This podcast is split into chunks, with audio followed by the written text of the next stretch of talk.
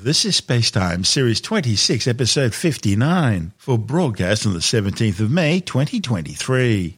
Coming up on Spacetime, the mysterious moons of Uranus, the magic key to getting satellite navigation to work, and early problems for Europe's JUICE mission on its way to the Jovian system.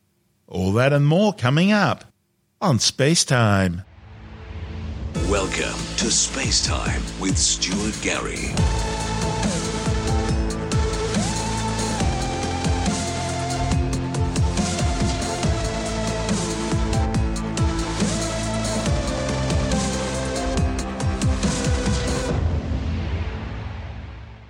Astronomers reanalyzing data from NASA's Voyager spacecraft and then comparing it to new computer modeling say that four of Uranus's largest moons may contain liquid water oceans under their icy crusts.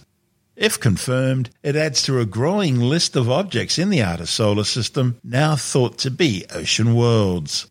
The findings, reported in the Journal of Geophysical Research Planets, provides the first detailed study of the evolution of the interior makeup and structure of all five of Uranus's large moons Ariel, Umbriel, Titania, Oberon, and Miranda. The work suggests that four of these moons hold oceans that could be dozens of kilometers deep. Scientists know of 27 moons currently orbiting the ice giant wall of Uranus, with the four largest ranging from Titania, which is 1,580 kilometers wide, to Ariel, which is 1,160 kilometers across. Scientists have long thought that Titania, given its size, would be the most likely to retain internal heat caused by radioactive decay. The other moons had all previously been considered too small to retain enough heat to keep an internal ocean from freezing. That's especially important because heating provided by the gravitational pull of Uranus would only be a minor source of heat. Astronomers who have listed Uranus for priority exploration have now begun focusing their attention on the planet in preparation for a potential mission. The study's lead author, Julie Castillo-Rogez from NASA's Jet Propulsion Laboratory in Pasadena, California, says the new work could inform how a future mission might investigate the moons, but it also has implications that go far beyond Uranus. She says that when it comes to small bodies in our solar system, that is, dwarf planets and moons, planetary scientists had previously found evidence of oceans in several unlikely places, including the dwarf planets Ceres and Pluto, as well as Saturn's small moon Mimas. This paper investigates what those could be and how they're relevant to the many bodies in the solar system that could be rich in water but have limited internal heat. So the authors revisited findings from NASA's Voyager 2 flybys of Uranus back in the 1980s and from ground based observations.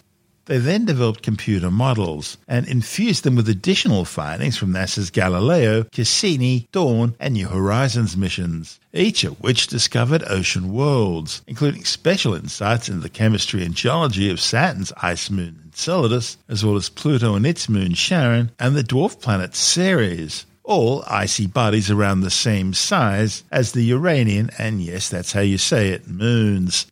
The authors use that modelling to gauge how porous the Uranian moon's surfaces are, finding that they're all likely to be insulated enough to retain enough internal heat needed to host an ocean. And they also found what could be a potential heat source in the moon's rocky mantles, which release hot liquid and could help an ocean maintain a warm environment, a scenario that's especially likely for Titania and Oberon, where the oceans may even be warm enough to potentially support habitability. By investigating the composition of the oceans, scientists can learn about materials that might be found on the moon's icy surfaces as well, depending on whether or not material underneath is pushed up from below by geological activity. There's evidence from telescopes that at least one Uranus moon, Ariel, has material that flowed onto its surface relatively recently, possibly from an icy cryovolcano. In fact, Miranda, the innermost, fifth largest moon, also hosts surface features that appear to be of recent origin, suggesting that it too may have held enough heat to maintain an ocean at some point. But the thermal modelling also found that Miranda is unlikely to have hosted water for long. It loses heat far too quickly and is therefore probably frozen solid. But internal heat wouldn't be the only factor contributing to a moon's subsurface ocean. A key finding in the study suggests that chlorides as well as ammonia are likely to be abundant in the oceans of the icy giant's largest moons. Ammonia has long been known as an antifreeze, and the modelling suggests that salts, also likely present in the water, would be another form of antifreeze, thereby maintaining the body's internal oceans. Digging into what lies beneath and on the surface of these moons will help scientists and engineers choose the best science instruments to survey them. For instance, determining that ammonia and chlorides may be present means spectrometers which detect compounds by their reflective light would need to use a wavelength range that covers both these compounds. Likewise, they can use that knowledge to design instruments that can probe the deep interior for liquids. Searching for electrical currents that contribute to the moon's magnetic field is generally considered the best way to find a deep ocean. That's how Galileo mission scientists confirmed Jupiter's ice moon Europa also harbours a global subsurface ocean. However, the cold water of the interior moons, such as Ariel and Umbriel, could make the oceans less able to carry these electrical currents, and would therefore present a new kind of challenge for scientists working to try and figure out what lies beneath. This space time. Still to come the magic key to getting satellite navigation to work, and early problems for Europe's JUICE mission, which is on its way to the Jovian system. All that and more still to come on Space Time.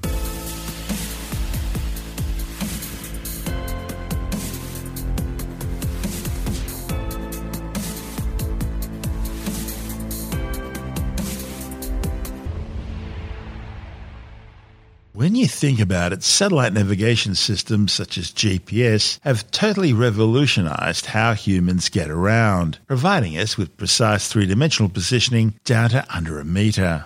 It lets you know exactly where you are, which way you're going, and how fast you're moving. And it all comes down to a series of very accurate high performance atomic clocks fitted both on the ground and in every single navigation satellite. And right now, the most accurate for civilian use are those fitted aboard the European Space Agency's Galileo satellite navigation system. The atomic clocks on the Galileo satellites deliver pinpoint timekeeping maintained to a few billionths of a second, thanks to the ultra rapid and ultra stable oscillation of atoms between different energy states. But sustaining this sort of performance level demands even more accurate clocks down on the ground in order to keep the satellites synchronized and to ensure stability of time and positioning. The European Space Agency's Technical Centre in the Netherlands is charged with the job of monitoring the Galileo system time independently of the satellite operator. It's a task accomplished thanks to an ensemble of high performance atomic clocks, which are kept in thermally stabilized cleanroom conditions at ESA's UTC lab. The collection of refrigerator sized atomic clocks provides stable timing, typically accurate to a billionth of a second. That's almost 10 times better than the Galileo system time.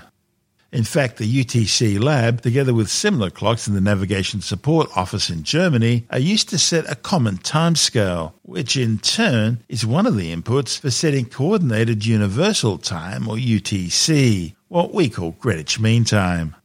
Now, exact positioning requires precise timekeeping. That's because Galileo works by determining the distance from a satellite to a receiver on the ground, or in an aircraft, or on a boat, using signals traveling at the speed of light by measuring the exact time taken for the signal to cover the distance from the satellite to the aircraft, ground, or boat, and then adjusting for orbital speed, the Earth's rotation, atmospheric anomalies, gravity, and other known variables, an exact location can be determined.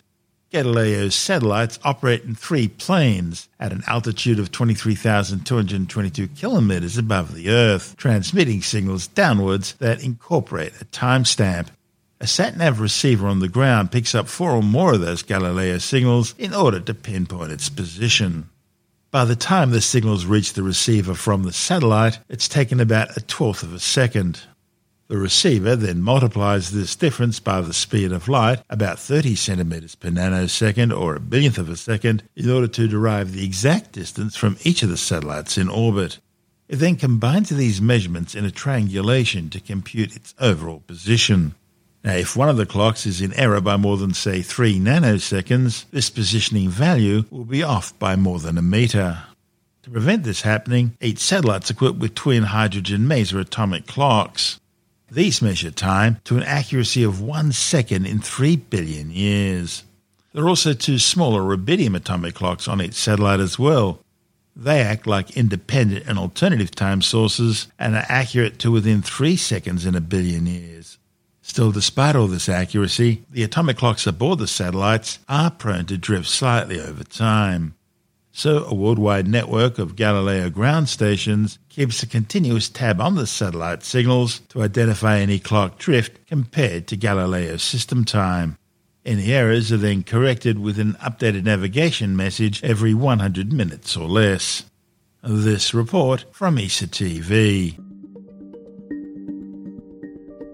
Europe's Galileo constellation is the most precise satellite navigation system in the world delivering meter scale accuracy.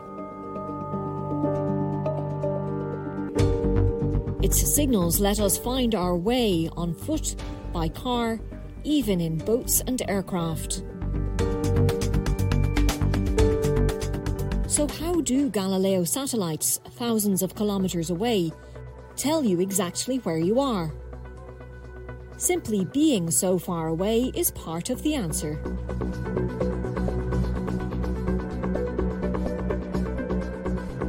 The satellites fly in three orbital planes, 23,222 kilometres above Earth's surface. Anywhere on our planet, at least four satellites are visible at any time, the minimum needed for positioning. Each satellite emits a radio wave containing its transmission time and the satellite's own position. Because radio travels at light speed, the signal's distance of travel is measured from the difference between the signal timecode and the time the receiver picked it up. It's like working out how far you are from a thunderstorm by counting the seconds between a lightning flash and its slower thunder crack. Time is converted into distance. For useful positioning, this timing must be accurate to a few billionths of a second, the time it takes for light to travel 30 centimetres. Combine distance measurements from multiple satellites simultaneously, and your position is pinpointed. A minimum of four satellites is needed three to fix the user's latitude, longitude, and altitude, and a fourth to double check time. Your receiver is smart. It knows the expected locations of the satellites to cut signal acquisition time from minutes to a few seconds. And as Galileo signals are very faint, equivalent to a 60 watt light bulb shone down from space, they are based on complex codes identifying each separate satellite.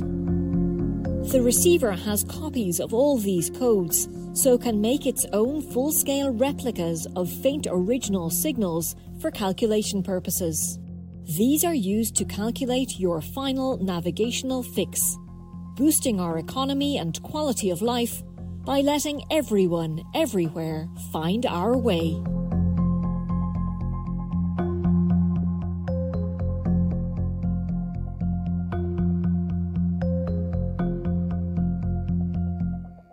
This is space time.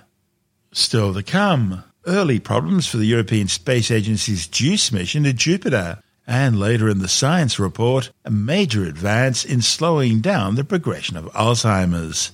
All that and more still to come on Space Time.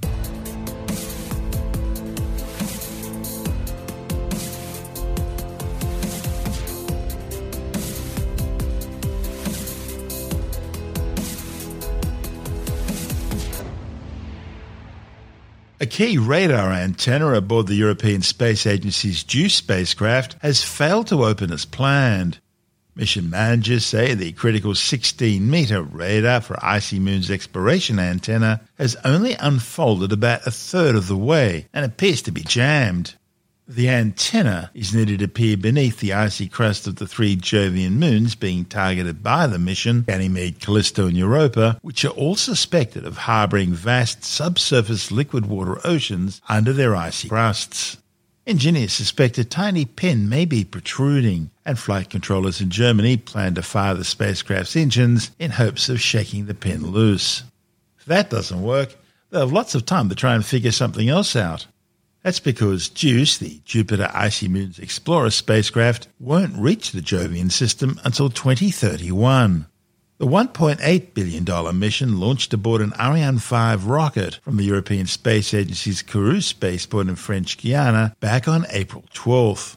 The 6,070 kilogram bus sized spacecraft will undertake a series of gravity assist flybys of the Earth and Moon, as well as Venus, in order to slingshot itself to its distant deep space targets. Mission managers say all other systems aboard the spacecraft are operating nominally, with the radio dish, solar panels, and 10.6 meter magnetic field probe all deploying successfully. This is Space Time.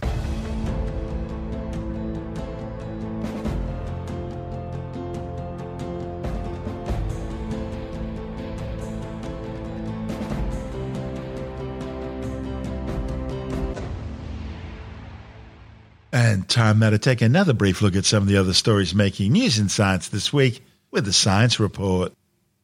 In what's being described as a major step in slowing down the progression of Alzheimer's, drug company Eli Lilly have announced the results of their phase 3 trials, which have shown a 35% reduction in Alzheimer's progression. The company claims its drug donanemab significantly slowed cognitive and functional decline in people with early symptomatic Alzheimer's disease. The trial looked at how the drug altered a measure of cognition and ability to partake in activities of daily living. It found that for people with early stages of Alzheimer's, there was a 35% slowing of decline on the scale. Meanwhile, a report in the journal Neuron has unveiled another potential new drug to help treat Alzheimer's. Phase 3 trials showed that the drug lecanemab slowed cognitive decline in patients with early Alzheimer's by binding with and neutralizing amyloid beta plaque protein bundles associated with Alzheimer's disease progression. Scientists have discovered a potential antidote for the poisonous death cap mushroom. The fatal fungus is responsible for more than 90% of all mushroom related deaths worldwide. The main toxin produced by death cap mushrooms is called alpha amanitin, and the researchers identified a key protein, STT3B, which is required for alpha amanitin to have its toxic effect. Once they identified the protein, the authors then looked for drugs that might block it, and they found one called indocyanine green, which is already approved by the US Food and Drug Administration.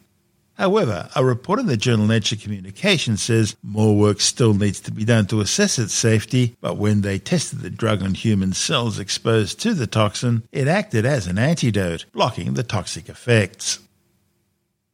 A report in the British Medical Journal says medical doctors and public health experts are joining calls to suspend development of artificial intelligence until sufficient regulations are in place.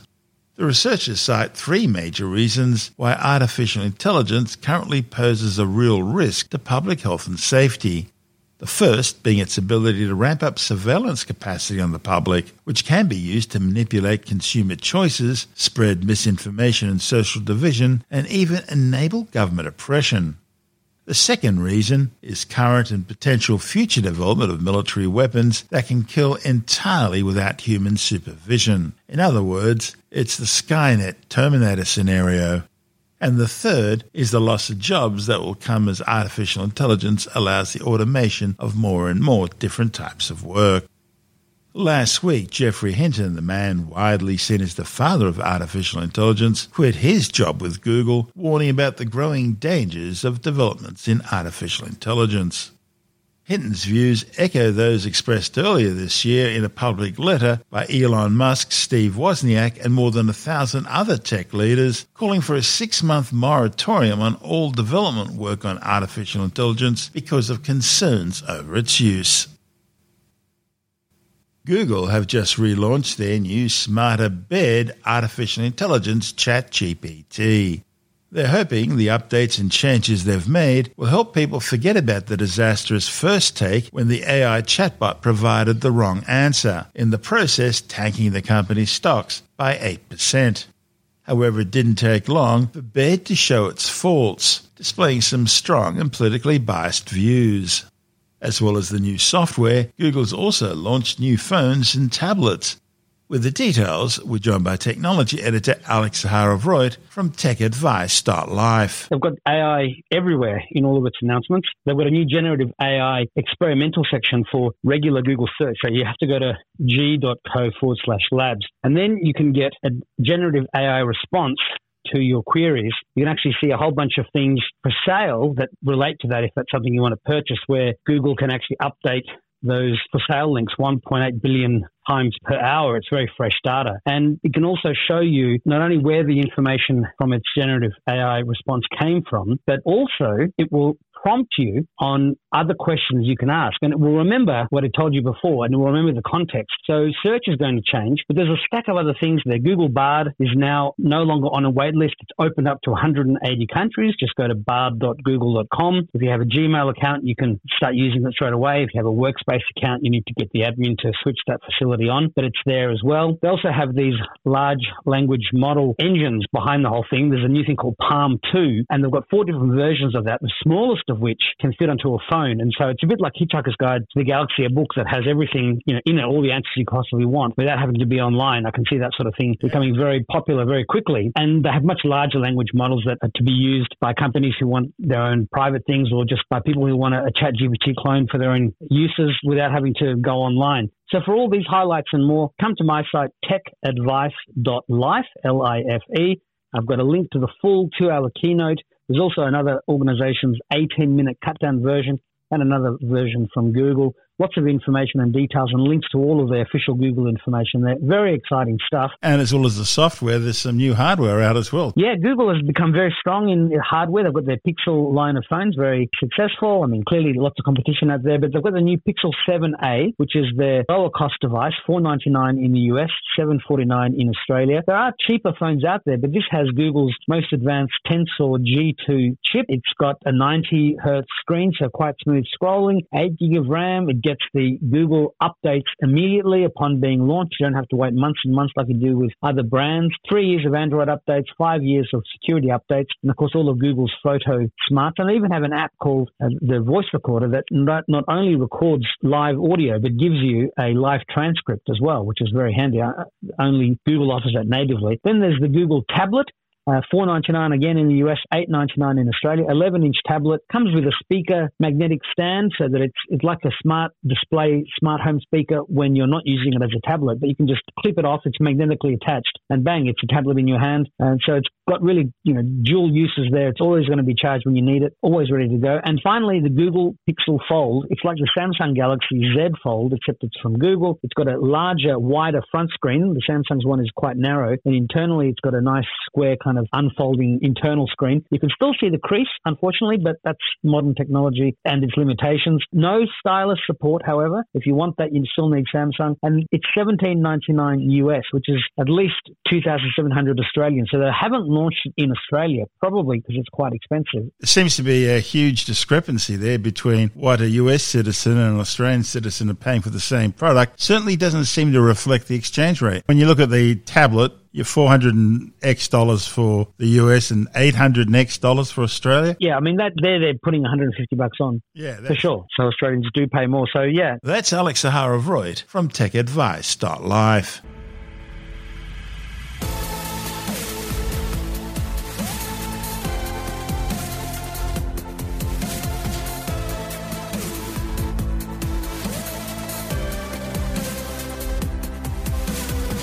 that's the show for now. Spacetime is available every Monday, Wednesday, and Friday through Apple Podcasts, iTunes, Stitcher, Google Podcast, Pocket Casts, Spotify, Acast, Amazon Music, Bitesz.com, SoundCloud, YouTube, your favorite podcast download provider, and from spacetimewithstuartgary.com. Spacetime's also broadcast through the National Science Foundation on Science Zone Radio and on both iHeartRadio and TuneIn Radio. And you can help to support our show by visiting the Spacetime store for a range of promotional merchandising goodies. Or by becoming a Spacetime patron, which gives you access to triple episode commercial free versions of the show, as well as lots of bonus audio content which doesn't go to air, access to our exclusive Facebook group, and other rewards. Just go to spacetimewithstuartgary.com for full details. And if you want more space time, please check out our blog where you'll find all the stuff we couldn't fit in the show, as well as heaps of images, news stories, loads of videos, and things on the web I find interesting or amusing. Just go to spacetimewithstuartgary.tumblr.com. That's all one word, and that's Tumblr without the E. You can also follow us through at Stuart Gary on Twitter, at Spacetime with Stuart Gary on Instagram, through our Spacetime YouTube channel. And on Facebook, just go to facebook.com forward slash spacetime with Stuart Gary. And Spacetime is brought to you in collaboration with Australian Sky and Telescope magazine, your window on the universe. You've been listening to Spacetime with Stuart Gary. This has been another quality podcast production from Bitesz.com.